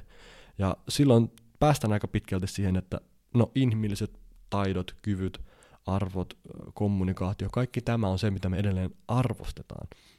Niin mitä sellaista informaatiota sulla on, mitä sä voit antaa eteenpäin, mistä toinen on valmis maksamaan. Ja nyt informaatio ei tietenkään tarkoita vain dataa ja tekstiä, hmm. vaan mitä on sellaista, mitä Googlesta ei toinen saa, mitä sä pystyt ainoastaan antaa. Se on koskettamista, katsetta, kehonkieltä, läsnäoloa. läsnäoloa.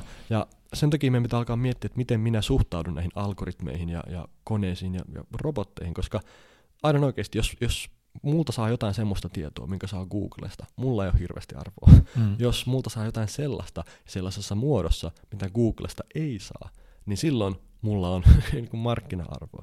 Niin jotenkin tässä informaatiotulvassa ja myrskyssä ja, ja jotenkin kaiken tämän keskellä, missä me eletään, niin meidän pitää jotenkin vaan kohdata se tosiasia, että mun mielestä me ollaan just niin arvokkaita kuin se informaatio, mitä meillä on antaa eteenpäin. Hmm ei me tässä tulvassa muuten pärjätä. Siis... Yksi asia muuten mm. tästä tulee heti mieleen on kuratointi. Me ollaan nyt puhuttu tässä 50 minuuttia. Jos mä olisin yrittänyt googlata tämän kaiken, niin mulla on mennyt 50 päivää niin löytää tämä kaikki tieto, mikä me ollaan tässä niin kuin onnistuttu käsittelemään toivottavasti meidän yleisöä kiinnostavalla tavalla. Hmm. Ja musta on hyvä esimerkki. Kuratointi on nimenomaan yksi mun mielestä taito, mitä me tullaan tarvi tässä hmm. kontekstissa, missä me ollaan. Samalla lailla kuin kirjat, niin kirjan arvo oli ehkä ennen se, että se välitti tietoa ja informaatiota. No nykyään se tietoinformaatio on netissä, niin se kirjan arvo ei enää perustu siihen, että se on niinku hmm. välikappale tieton saamiseen. No mihin se kirjan arvo perustuu nykyään? Esimerkiksi mulla on se, että joku on käyttänyt aikaansa, se on editoitu, se on mennyt prosessin no. läpi ja se on päätynyt kirjan hyllyyn. Se tarkoittaa, että sitä tietoa on prosessoitu enemmän ja pitempi jänteisesti kuin toi artikkeli, mikä tonne heitettiin. Yeah. Eli kirjaa edelleen mä ostaisin, mutta en siitä syystä kuin ehkä 50 vuotta sitten. Ja nimenomaan se kuratointityö, mitä sitä tehdessä on niin kuin tehty, niin se on luonut sen arvon sille kirjalle. Jos me ei voida kilpailla robotteja vastaan siinä, että me ollaan loogisia ajattelijoita, niin mitä se tarkoittaa ja että me tiedetään asioita? Ne on loogisempia, nopeampia, ne tietää enemmän kuin me niin mitä se tarkoittaa meidän koulujärjestelmän kannalta? Se muuttaa aika radikaalisti sen, että mitä me opetetaan ja miten, koska siellä missä numerot pätee ja missä me voidaan numeron avulla mitata ja kvantifoida ja optimoida, niin totta kai ne numerot ja ne algoritmit, niin ne tulee hoitaa sen homman paremmin kuin ihminen. Siis kone laskee sekunnissa tuhat laskuja, lukee minuutissa tuhat tieteellistä artikkelia, niin hmm. annetaan sen hoitaa se. Meitä ei ole luotu tuommoiseen tehtävään. Mutta semmoiset niin arvot ja kyvyt, missä numerot ei päde, luovuus, rohkeus, empatia, äh, spontaanius. Sä et voi sanoa, että sun spontaanius on noussut nelosesta vitoseen. Sä et voi sanoa, että sä oot 20 prosenttia rohkeampi kuin viime vuonna. niin tämmöiset taidot, niin se on aika iso haaste, että me tarvitaan noita. Varmasti joka ikinen työntekijä niin kuin nähdään arvokkaana, jos se on spontaani, mm. silloin se on utelias, silloin on hyvä empatiakyky, se on hyvä kuuntelee, se on utelias ja siellä kaiken lisäksi niin se on rohkea. Mm. Me tarvitaan noita, mutta ne ei näy mittareissa, ne ei näy tilastoissa. Ja tämä on mm. valtava haaste, koska me ollaan totuttu siihen, että me tiedetään, miten me suhteudutaan kaveriin. Meillä on kaussin käyrä, mä tiedän, että mä oon tossa mm. ja tossa luokassa. Mutta nyt kun me ei voida vertailla sun ja mun rohkeutta, eikä me voida vertailla sun ja mun empatiakykyä, niin se on identiteettihaaste. Meidän pitää luottaa siihen, että mä kasvan ja kehityn, vaikka mä en näe sitä numeroissa. Ja tämä on yhteiskunnan tasolla valtava haaste, koska paljon on tutkimusta esimerkiksi siitä, että kun käydään lääkärissä, niin se lääkärin empatiakyky niin auttaa sitä potilasta parantumaan ja se on nopeampi se prosessi. Mutta edelleen me laitetaan 15 minuutin slotteja, koska se on ikään kuin tuottavampaa niin milloin me opitaan arvostaa niitä asioita, mitkä ei näy numeroissa ja ehkä tilastoissa, mutta on äärettömän tärkeitä, koska ne pitää meidät ihmisinä. Ja mitä enemmän koneet on osana meidän niin kuin, elämää, niin sitä enemmän me ehkä tunnistetaan sitä, että nämä niin kuin, asiat, missä numerot ei päde, niin se on meidän, meidän niin kuin, rooli. Niin koulutus tulee varmasti isosti muuttumaan, koska tosiaan se robotti-ihanne, mikä meillä on pitkään ollut, että sä olet mahdollisimman analyyttinen, sä oot tehokas, sä oot looginen, sulla on hyvä päättely, kun sä oot rationaalinen, niin me ollaan maksettu ihmiselle, joka on tuota. Se on vetänyt hyvää palkkaa. Me ollaan tarvittu semmoisia ihmisiä, jotka on täydellisiä ja ei tee virheitä. Se on ollut se tietynlainen niin kuin ihanne. No nyt, koska se kone tekee tuommoiset tehtävät paremmin, niin meidän arvostus siirtyy. Ja, ja meidän pitää alkaa nähdä, että semmoisilla taidoilla, mitkä ehkä ennen nähtiin pehmeiksi ja jollain tavalla niillä oli tietynlainen stigma, eikä niistä oikein puhuttu, niin voi olla, että ne on just ne taidot, mitkä robotit saa viimeisinä, ja just sen takia ne on meille vielä hyvin pitkään tärkeitä. Semmoinen tämä mies-naiskeskustelu käy tänään tällä hetkellä valtoimenaan, ei mennä kauhean syvälle siihen, mutta mun äkkiältään vaan reaktio tohon on se, että, että tämä miehinen osaaminen on hirveän usein ollut sellaista – joka nimenomaan perustuu logiikkaan, numeroihin, niin kuin se tiedon perusteella tehtyyn eksekuutioon, sellaisiin asioihin, jolla, jotka pystytään helpommin korvaamaan koneilla kuin ne äh, tavallaan piirteet, joita me ollaan ainakin perinteisesti yhdistetty naissukupuoleen, empatiaa, kykyä keskittyä ihmiseen, kykyä nähdä ihminen holistisesti, tämmöisiä asioita, niin voisi ajatella, että tämä vallankumous, mistä sä puhut, niin muuttaisi myös sukupuolten välistä niin kuin balanssia aika lailla. No toi voisi, ja, ja myös sitä, että mitä me arvostetaan. Hmm. Siis mun, kun multa kysytään, että kuka sua niin kuin, kuka opettaja tai mikä oli jotenkin käänteen tekevä niin kuin juttu sun, sun kasvussa ja kehityksessä, niin mun päiväkoti. Siis hmm. mun, mun noin päiväkoti, äh, täti ja setä, että sitä pyöritti. Mä oon edelleen yhteydessä niiden kanssa mun Facebook-kavereita ja niinku se mitä he tekevät ja mitä he koko ajan tekevät, on aivan uskomatonta. Ja se ylipäätään, mitä lasten niin kuin, varhaiskasvatuksen parissa tehdään, niin se on mm. niin kuin, äärettömän tärkeää ja arvokasta. Ne vaatis kymmenkertais, kymmenen x palkkaa siitä. niin se, että, että me alettaisiin näkeä, että, että niin kuin, se, että meillä on vaikka lastenvahti, mm. niin se on työ, mikä mahdollistaa niin monta muuta työtä. Mm jos meillä ei ole sitä, niin meillä ei ole sitä, sitä toistakaan työtä. Ja, mutta me ei kuitenkaan arvosteta sitä niin paljon. Me ei niin kuin tavallaan nähdä sille yhtä isoa arvoa kuin, kuin sit sille toiselle työlle, mikä sen myötä mahdollistaa. Puhumattakaan siihen, mikä on hänen niin kuin vaikutuksensa tulevaisuuteen niiden ja, lasten kautta. Niin, ja tähän mä olin tulossa just, mm. vielä kun katsoo, että kuinka paljon se niin kuin oikeasti määrittää sitä, että mihin suuntaan tästä mennään. Joo. Niin mä toivon, että tämmöiset niin ominaisuudet, mitkä on ennen jotenkin ajateltu et niinku, ne on jäänyt jotenkin ihan jostain kumman syystä niinku pohjalle. Mm. Niin nyt me tunnistettaisiin ja arvostettaisiin niitä yhä enemmän sukupuoleen liitty, niinku, riippumatta, mutta että ehkä se on yksi 10 X-paikka, missä mä todellakin haluaisin nähdä muutosta. Wow. Tota, kun puhutaan lapsuudesta, niin puhutaan muutama sana sun lapsuudesta, koska jos sallit. kun mm-hmm, joo. sä kasvoit tämmöisessä Sound of Music-perheessä, ainakin siinä mielessä, että koko perhe musisoi. Minkälainen perhe se oli?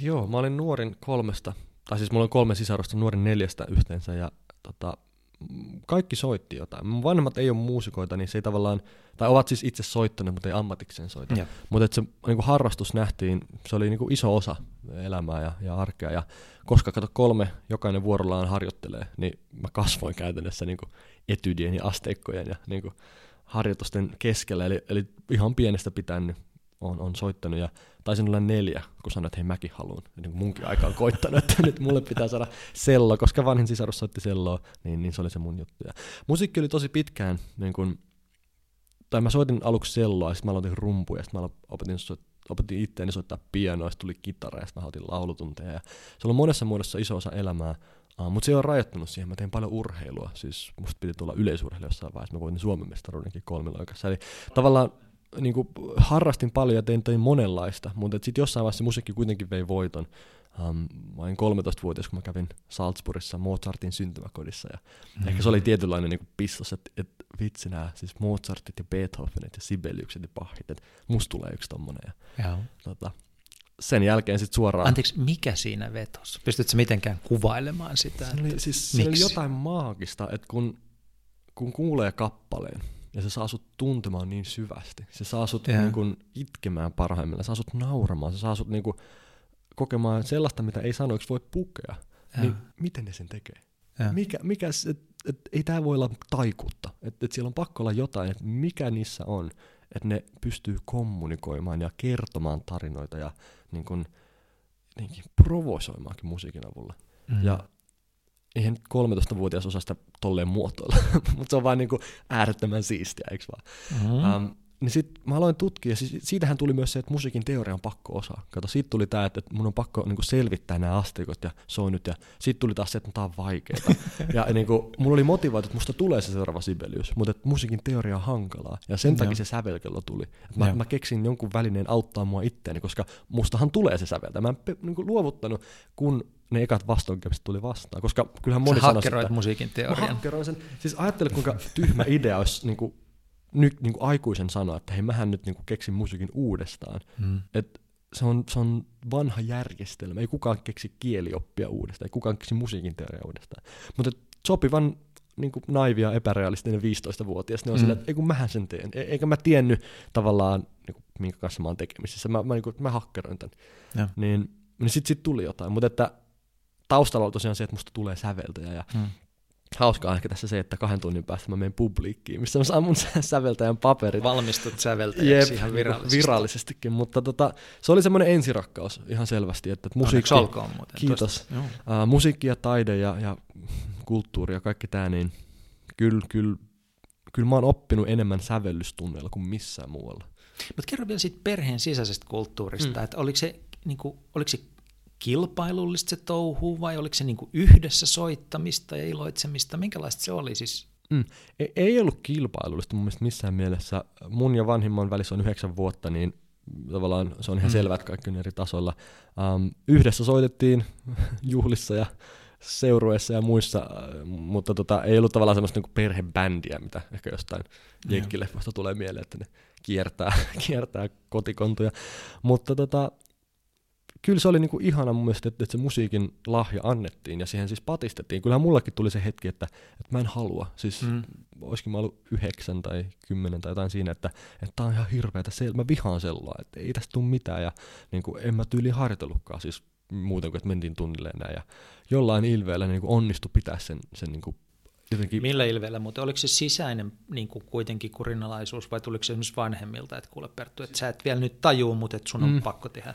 Kyllä ton ikäisenä niin se ei tule vielä sisältä. Se on, se on sanotaan yhdeksänvuotiaana, niin sä, sä teet mitä niin kun, vanhemmat sanoo. Vanhemmat sanoo, tai sä koulussakin, niin sä teet kotiläksyt tunnollisesti ja niin poispäin, niin, niin kyllä siinä kohtaa, niin totta kai se riippuu myös paljon siitä, että mitä soittaa ja kuka ope ja. on, ja siinä on monta tekijää, mutta tota, se on ihan selvää, että kun jotain tekee järjestelmästi ja pitkäjänteisesti joka päivä, mm. niin jossain kohtaa miettiä, että onko tämä nyt niin kuin, onko tämä kivaa. Et ei se joka päivä tunnu kivalta, se on ihan selvä, eikä se joka viikko ja kuukauskaan tunnu kivalta.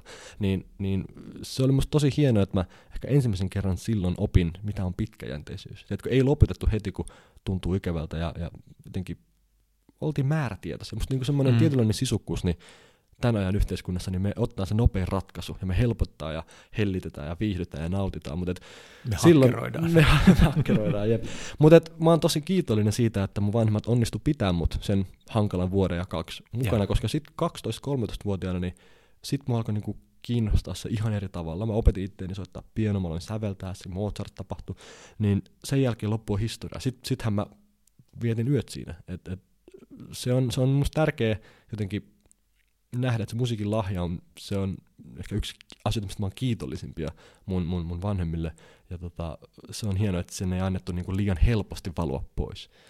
Um, mutta että se on jotenkin jännä. Kolme nyt neljästä on päätynyt musiikkiammattiin.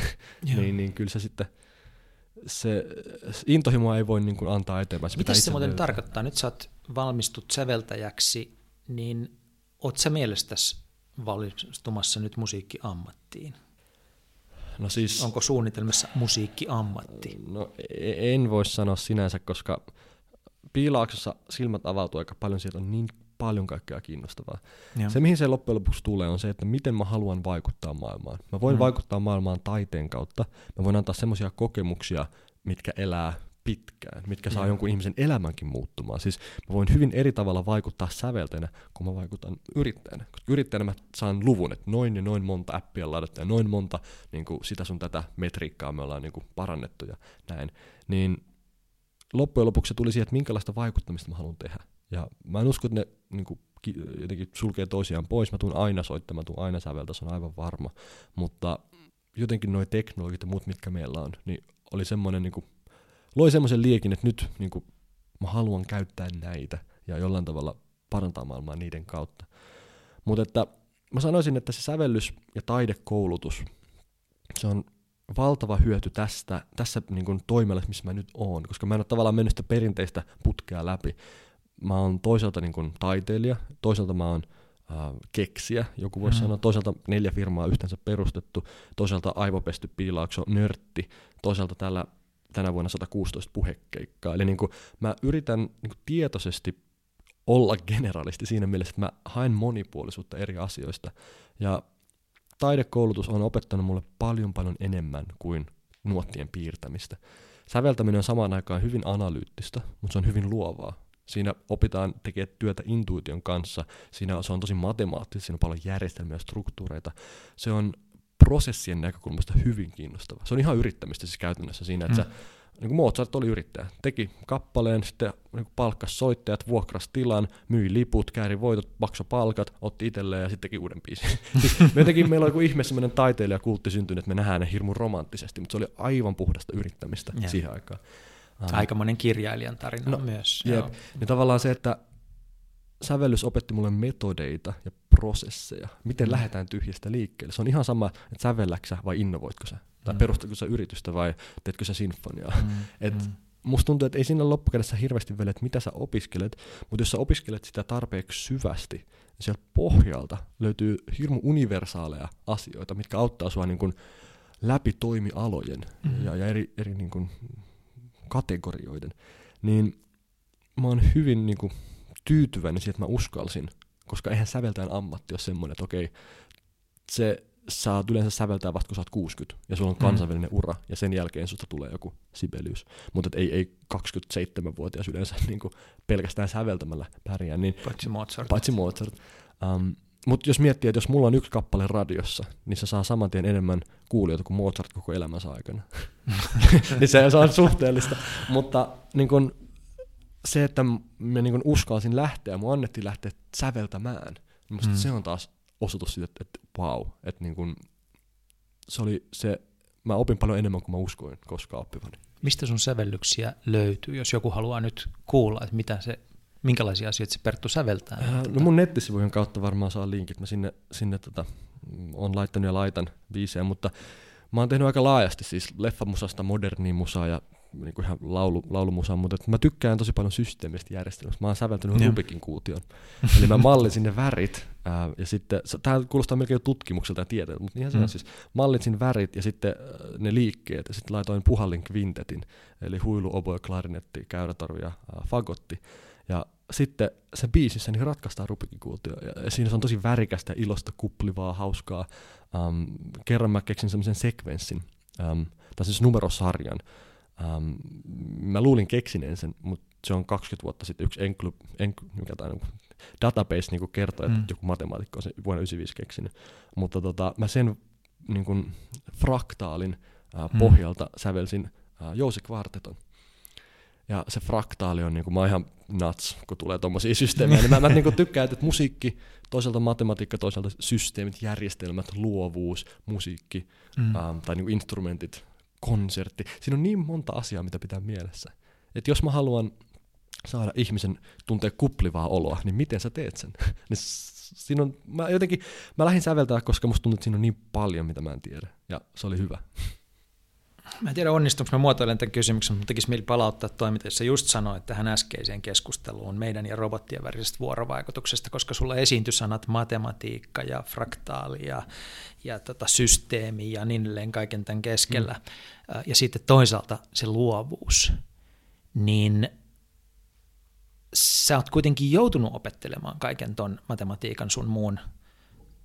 Pystyisit sä niin kun, säveltämään ikään kuin yhdessä vaikka nyt sitten robotin kanssa ratkomaan noita asioita? Onks, istutteko te AIin kanssa niin kuin pianon ääressä tulevaisuudessa? Toivon. siis voi vitsi, kyllä mä oon miettinyt, että, että voisiko mä olla se, joka tekee ensimmäisen niin kuin vakavasti otetun tekoälysinfonian. Niin. Et I don't know, joka sitten esitetään jossain lisätyssä todellisuudessa vaikka. Tiedätkö, musiikkitalolla, niin kuin, et, et, se on ihan varma, että teknologia myös murtautuu taiteisiin. Ja nämä Mm. eksponentiaaliset teknologiat, niin miten näkyy vaikka musiikissa, niin musta on hirmu kiinnostavaa. Um, tekoälyllä on jo paljon tehtykin. Mutta että, kyllä mä Mut sanoisin oot sen, sä- Jaat se yhtään niiden pelkoa, jotka epäilee, että että itse asiassa iso osa taiteistakin on semmoista, mihin robotit pystyy vähintään yhtä hyvin kuin mekin. pystyy, mutta nyt päästään takaisin siihen, mistä mä puhuin, kun mä puhuin siitä kolista ja henkilöbrändistä, Ja. niin taidehan on tarinan kerrontaa. Hmm. Musta se on niin yksinkertaista kuin se on. Taide on tarinan kerrontaa. Jos mä sävellän kappaleen, niin se ei ole vaan se, että miltä se kappale kuulostaa, vaan kuka sen teki. Missä sen teki, miss, missä ajassa sen teki, mikä sen ajan tilanne oli, miksi se sen teki, kuka sen esitti, miten se sen esitti. Siis Keitä oli paikalla. nimenomaan, ja, ja mikä oli reaktio Joo. äh, kevätuhrin äh, ensinäytöksessä lensi tomaatit, tuli kahakka, Mm. koska yleisö näkee, että tämä on kamalaa. niin, niin se on osa sitä tarinaa. Ja nyt päästään siihen, että joo, se kone voi säveltää kevätuhrin tapaisen kappaleen. Se voi tehdä ihan yhtä hienon sinfonian kuin minäkin, mutta siltä puuttuu tarina. Siltä puuttuu Mm, se, että miksi mm, minä tein. mm. Ja ehkä siinä on sitten niin, että se säveltäjä, joka sen tekoälyn niin kuin, tai, tai algoritmin luo, niin se tuo sen tarinan. Mutta tuossa on ehkä se ero, että me, vo, me todennäköisesti tehdään koneiden ja robottien kanssa työtä ja ne, ne tekee meidän sinfonit ja runot, mutta me tuodaan siihen se tarina. Ja se tarina on just se, mikä... Ja sen tarina on se tunteellinen taso. Mm. Joo. Just niin. Koska, Wow. Joo. no mä annan esimerkin. Um, kuutamosonaatti. Beethoven ei koskaan kirjoittanut missään mielessä, että se olisi kuutamosonaatti. Se oli sismollisonaatti. Siitä oli yksi arvioija, siis kri- kriitikko, Mm. niin kirjoitti lehteen, että, että kun minä kuulen tämän kappaleen, niin mulle tulee mieleen Zelamzee Itävallassa, lipuu vene niin kuin öisellä järvimaisemalla ja kuu tekee kuun sillan järveen. Ja Joo. tästä tulee mieleen kuutamo, kuutamosonaatti. Mm. Nyt kun ihmiset kuulee tänä päivänä, niin että ah, kun mä voin kuulla, miten se Beethoven niin hienosti osasi niin säveltää sen Mm. kuultamon, että miten se osasikaan niin säveltää kuultamon noin kauniisti. No kyse on se, että mitä me annettiin sun päähän ennen kuin sä kuulit sen. Jos mä olisin sanonut, että tää on Saharan aavikkosonatti, Mm. sä olisit nähnyt kuivuuden ja niin kuin, kitumuksen ja, ja niin kuin, viimeiset vesipisarat ja kovan auringon. Joo. Niin tämä tää demonstroi sen, että meillä oli sama tuote, sama kappale, mutta se tarina vaikutti siihen, miten sä kuulet sen ja mikä sun niin kun, Mm. vastaanotto oli. Mm. Niin tämä on just se, mitä me tuodaan. Me tuodaan Joo. se konteksti, me tuodaan se tarina ja se tarina on kaikki kaikessa. Joo. sitä tarinaa se on pelkkä niin kuin, pelkkä pullo, mutta me kaadetaan siihen se vesi. Kun sä teet kaikkia näitä asioita, joita sä teet, niin tapahtuuko ne jonkunlaisen ikään kuin tämmöisenä intuitiivisena vyörytyksenä, että sä tartut asioihin ja innostut niistä ja sua vedetään eri suuntiin, vai onko sulla niin kuin jonkunlainen pläni tai sitten onko sulla niin kuin halu kerätä sellaisia skillsejä, osaamista, ymmärrystä, jolla sä pärjäisit tässä niin kuin kaoottisessa ja haastavassa maailmassa ja tulevaisuudessa? Joitain vuosia sitten mä sanoisin, että mua ehkä ohjasi se, että mä pyrin tekemään uusia asioita. Oli ne sitten mukavuusalueen sisällä tai ulkopuolella, mutta mä ajattelin, että paras tapa oppia mm. löytää itseään paremmin on se, että, tekee asioita, missä niin kun, joutuu miettimään asioita ensimmäistä kertaa. Mm. Um, se ohjasi mua ehkä aika pitkään ja mulla oli jotenkin uuden vuoden lupaukset pyörisi sen ympärillä, mm. vaikka nyt en sinänsä niitä hirveästi tee, mutta se oli jotenkin semmoinen prinsiippi, että, että aina jos tuntuu siltä, että vähän pelottaa, vähän hävettää, niin mieti kahteen kertaan, että ehkä kannattaa kuitenkin tehdä. Mm. Um, nykyään niin mä ehkä vaan vähän enemmän saanut sitä perspektiiviä siihen, että, että kun on tutkinut niin kuin enemmän sitä, että mihin työelämä menee ja mihin, mihin mm. taidot siirtyy, niin ehkä alkanut vähän enemmän niin kuin tiedostaa sitä, että mihin suuntaan kannattaa itseään kehittää. Yeah. Muakaan ei kiinnosta niinkään se, että mikä muuttuu, koska se on helppo sanoa, kaikki muuttuisi. Me ei tarvita siihen ketään tulevaisuuden tutkijaa tai eksperttiä sanoa, että tuo no. muuttuu ja tuo muuttuu. No. Mutta paljon kiinnostavampaa olisi löytää, että mikä ei muutu. Koska silloin kun mä keksin sen, mikä py- tulee pysymään samanlaisena, mä tiedän, että ton varaan Perttu mä nyt voin rakentaa. Tämä on jotain, mihin mä voin luottaa. Onko joku ajatus, minkä ihminen olisi voinut 100 ja 500 vuotta sitten ajatella, minkä mä just nyt myös voin ajatella. Hmm. Eli tavallaan osataanko me löytää sellaiset ajattomat asiat tämän kaiken muutoksen ja myrskyn keskeltä, koska me voidaan niin kuin hypätä mihin tahansa junaan, mutta kannattaa hypätä siihen, mistä tietää, että tämä vie pisimmälle. Eli mä niin kuin yritän kehittää itteni semmoiseen suuntaan, että, että tule hyväksi niissä asioissa, mitkä on aina ihmistä niin kuin pohdituttanut ja askarruttanut, mikä on aina luonut meille arvoa, mikä on aina ollut keskeistä elämällä. Ja silloin me päästään myös siihen, että mikä on tärkeintä elämässä. Ne, ne ohimenevät äh, ilmiöt ja muut, niin ei se myöskään ole se sisältö. Jos joku on kestänyt aikaa, niin se on syystä. Niin kyllä mä yritän miettiä, että mikä ei muutu. Että mä haluan nähdä ja olla mukana muutoksessa, mutta se ei tarkoita sitä, että mä jotenkin olisin tuuliviiri, vaan mä haluan olla semmoinen, joka pärjää. Pystytkö sä luettelemaan jotain semmoisia asioita, jotka sä oot löytänyt, jotka sä laittasit sellaisen niin kuin kyltin, nämä, näyttää siltä, että nämä asiat mm. eivät muutu alle. On, ja tota, itse asiassa on monta arvoa ja asiaa, mikä – jos mä sanon ne ääneen, niin moni mm. ihminen menee saman tien niin kuin, oikosulkuun ja, ja lukkoon, koska ne ehkä ajattelee, että ne on jonkun uskonnon niin kuin, omistamia termejä. Um, Mutta ne on asioita, mitkä on hyvin tärkeitä ja niin kuin, pinnalla. Ja me ei voida, niin kuin, musta se on ikävää, jos mä sanon um, armo tai rakkaus tai, tai anteeksi anto tai mm. uhri, uhri, niin mm jos ihmiset niin kuin ohittaa sen saman tien, että okei, nyt mentiin kliseeseen, nyt mentiin, toi kuuluu johonkin ideologiaan tai aatteeseen, niin se on, se on harmi, mutta noin ne asiat, mitkä on kestänyt aikaa. Yeah. Ne on ne asiat, mitkä on hyvin keskeisiä meille ihmisille. Ja sen takia mä oon esimerkiksi iso fani niin kuin uhrikäsitteen, että et mitä se tarkoittaa 2018, koska se on, mä näen sitä koko ajan ympärillä. Mm. Ja, ja ei ole mitään pyhää, jos ei ole mitään uhria. Ja, ja se, että mikä on sulle pyhää. Taas ei pidä niinku miettiä, että no pyhä liittyisi vaan jotenkin uh, uskontoihin tai, tai uskoon, vaan mikä on pyhän ajatus 2018. Niin mm. mä toivoisin, että, että tämmöisiä asioita pystyttäisiin käsittelemään paremmin. Mun pystytäänkin. On paljon asioita, että me pystytään keskustelemaan vapaammin nyt kuin ehkä joskus ennen. Mutta että jos mä ottaisin vaikka rakkauden esimerkiksi, kun sen sanoo, niin heti menee, että no nyt, nyt puhutaan rakkaudesta. Tiedätkö, sitä on niin, niin käytetty, se menee heti niin kuin ohi ja, ja niin kuin silmäläpät niin kuin silmillä. Mm. Niin, mutta jos me oikeasti mietitään, että miten maailmaa muutetaan, niin mä en voi voittaa mitään argumenttia niin kuin, äh, faktalla. Jos toisella on kokemus, mä en voi kaataa tunnetta faktalla. Ja mä en koskaan voita sitä henkilöä, jos mä en pysty puhumaan sillä tavalla, että se toinen henkilö kokee tulleensa rakastetuksi.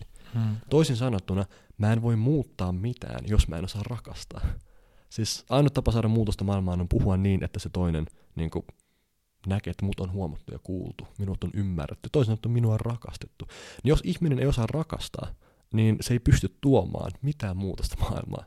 Jos se ajaa sitä omaa juttuaan ilman, että se näkee sen vastapuolen, niin hän ei pysty niin kuin, aidon oikeasti kohtaamaan ja, ja maailma ei muutu. Niin kun sen kuvailee tällä tavalla, niin ymmärtää, että ehkä tulevaisuuden tärkein taito on rakastamisen taito. Mutta jos ihmiset on sille, että Aa, rakastetaan ja heti menee ohi, niin musta se on niin hieno ajatus, mikä me menetetään. Että se on paljon enemmän kuin, kuin jotenkin, mitä me ollaan totuttu. Ehkä se, minkä mä kuulen tuosta kanssa, on se, että sä kannustat, olisin valmis kovasti jakamaan sen ajatuksen, niin kannustat ihmistä, ihmisiä sen äärelle, mikä äkkiältään tuntuu kliseiseltä tai banaalilta, ja me ohitetaan ja pelätään. Että toi nyt on vanha juttu. Ja, niin ja sen äärelle kannattaa pysähtyä ja miettiä, mitä se tarkoittaa. Ja, ja siinä on syynsä, miksi me heti se ohitetaan. Mm. Se ei ole helppoa. Se, se, se on myös niinku, se, se, on ihan niinku, se ei ole sattumaa. Et kun mä puhun uhrista, miettikää, uhri. tai armo, tai, niin. tai anteeksianto, niin se ei ole sattumaa, että tuommoiset asiat niinku skipataan. Ei, Aika ei, isoja kysymyksiä. Hirvittävän kiusallisia, mutta et voi niitä edes niinku omassa hiljaisessa mielessänsä miettiä, jos ei uskalla niitä julkisesti miettiä. Nimenomaan. Mutta niin kun, nämä on ne asiat, että jos me tullaan tosi hyviksi hmm. noissa asioissa, niin kyllä mä uskon, että menestys seuraa. Siis Joo. se ei tapahdu ja huonolle perässä. mä kysyisin sinulta tähän loppua kohden, niin itse asiassa kirjoittelin ylös tässä, kun juteltiin, niin, niin tota, niin kuin neljä ryhmää tuli mieleen, ja mun kysymys ei ole oikeastaan se, että mikä on sun ohje näille ryhmille, mutta mihin sä kannustaisit näitä ryhmiä kiinnittämään huomiota? Mikä on, niin kuin, kiinnittäkää huomiota tähän. Ja nyt ensimmäinen ryhmä olisi pienten lasten vanhemmat. Pienten lasten vanhemmat. Mihin pitää kiinnittää huomiota? Piilaaksossa niin se oli hälyttävääkin nähdä. Siinä on syynsä, miksi niin kun ne Facebookin koorat ja muut niin ei anna lastensa käyttää tiettyjä laitteita tiettyyn niin ikävuoteen mennessä. Um, se on vaikea sanoa, että mikä on se oikea määrä tai mikä on balanssi, mutta kiinnittäkää huomiota siihen, että lapsen mielikuvitus kehittyy. Ja jos me vaan täpätään screeniä, niin me ei opita sitä kautta semmoisia taitoja, mitä pitää mitä opitaan vain tekemällä. Me ei opita niin kuin, kokkaamaan taputtelemalla screeniä, me ei opita soittamaan taputtelemalla screeniä, me ei opita sitä sun tätä täpyttämällä screeniä. Niin pitäkää huolta, että se mielikuvitus niin pääsee laukkaamaan. Ja se tarvii sitä, että joskus on tylsää. Ja joskus ainoat lelut on keppi ja kivi, koska silloin sen mielikuvituksen on pakko päästä juokseen. Jos meidän mielikuvitus alkaa rajoittumaan, niin sitten sit meidän ajattelu rajoittuu hyvin paljon myös myöhemmin. Seuraava ryhmä, josta kysyn, että mitä heidän, mihin heidän pitäisi kiinnittää huomiota, on milleniaalit. Milleniaalilla on hyvin paljon näkemystä, mutta vähemmän kokemusta. niin se sukupolvien välinen dialogi. Mä itse rakastan puhua mun, mun mummo ja vaarin kanssa ja nimenomaan, että minkälaista heidän nuoruudessa elämä oli. Mitkä ja. asiat oli silloin tärkeitä ja kun mennään 60 vuotta taaksepäin, niin niin mitä he silloin ajattelivat, mitä he muistavat, minkälaisia neuvoja he, olisi, mm. he, he voisivat antaa. Niin millennialit pitäkää mielessä se, että mitä enemmän ikää, niin sitä enemmän heillä on jotain tärkeää sanottavaa, joka ei liity teknologiaan, vaan johonkin semmoiseen, mitä teille vielä voi olla. Liikkeen johtajat, mitä heidän, mihin heidän pitää kiinnittää huomiota tässä ajassa? Liikkeen johtajat keskittykää siihen, um, mikä ei muutu. Um, mä toivon, että liikkeenjohtajat uh, ymmärtää sen, että se, että me saadaan lisää valintoja, se ei tee meidän elämästä rikkaampaa, vaan se tekee meidän elämästä rasittavampaa, kun joka ikisessä eri tehtävässä arjessa pitää tehdä niin kuin valinta ja mm. niin kuin preferenssi. Niin näkee metsäpuilta. Ähm, tuntuu, että tähän kohtaan olisi voinut vastaa montakin, että vaikea, että mä jotenkin jäin tähän yhteen jumiin, mutta olkaa rohkeita sen suhteen, mikä ei muutu. Ja viimeisenä ryhmänä, mihin poliitikkojen on syytä kiinnittää huomiota?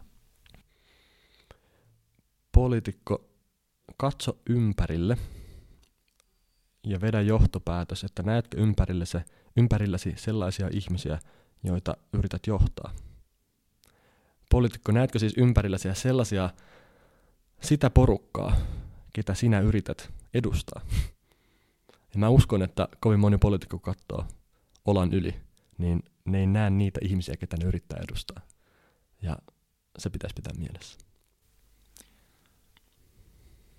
Ja vielä muutama kysymys, yes. mutta nämä on ehkä helpompia. Tuota, kysytään ne kolme kysymystä, jotka, jotka tässä, tässä tota showssa aina kysytään vierailta. Joista ensimmäinen kysymys on, on se, että onko joku sellainen applikaatio tai ohjelma tai verkkopalvelu, joka on saanut viime aikoina suuren, aikaisempaa suuremman osan sun elämässäsi? Käytät sitä enemmän kuin aikaisemmin? No kyllä toi, se reittijopas tuli tuossa nyt mainittu ja tämä mobiliteetti, niin sanotaan, että se on niinku arjessa semmoinen, että niinku,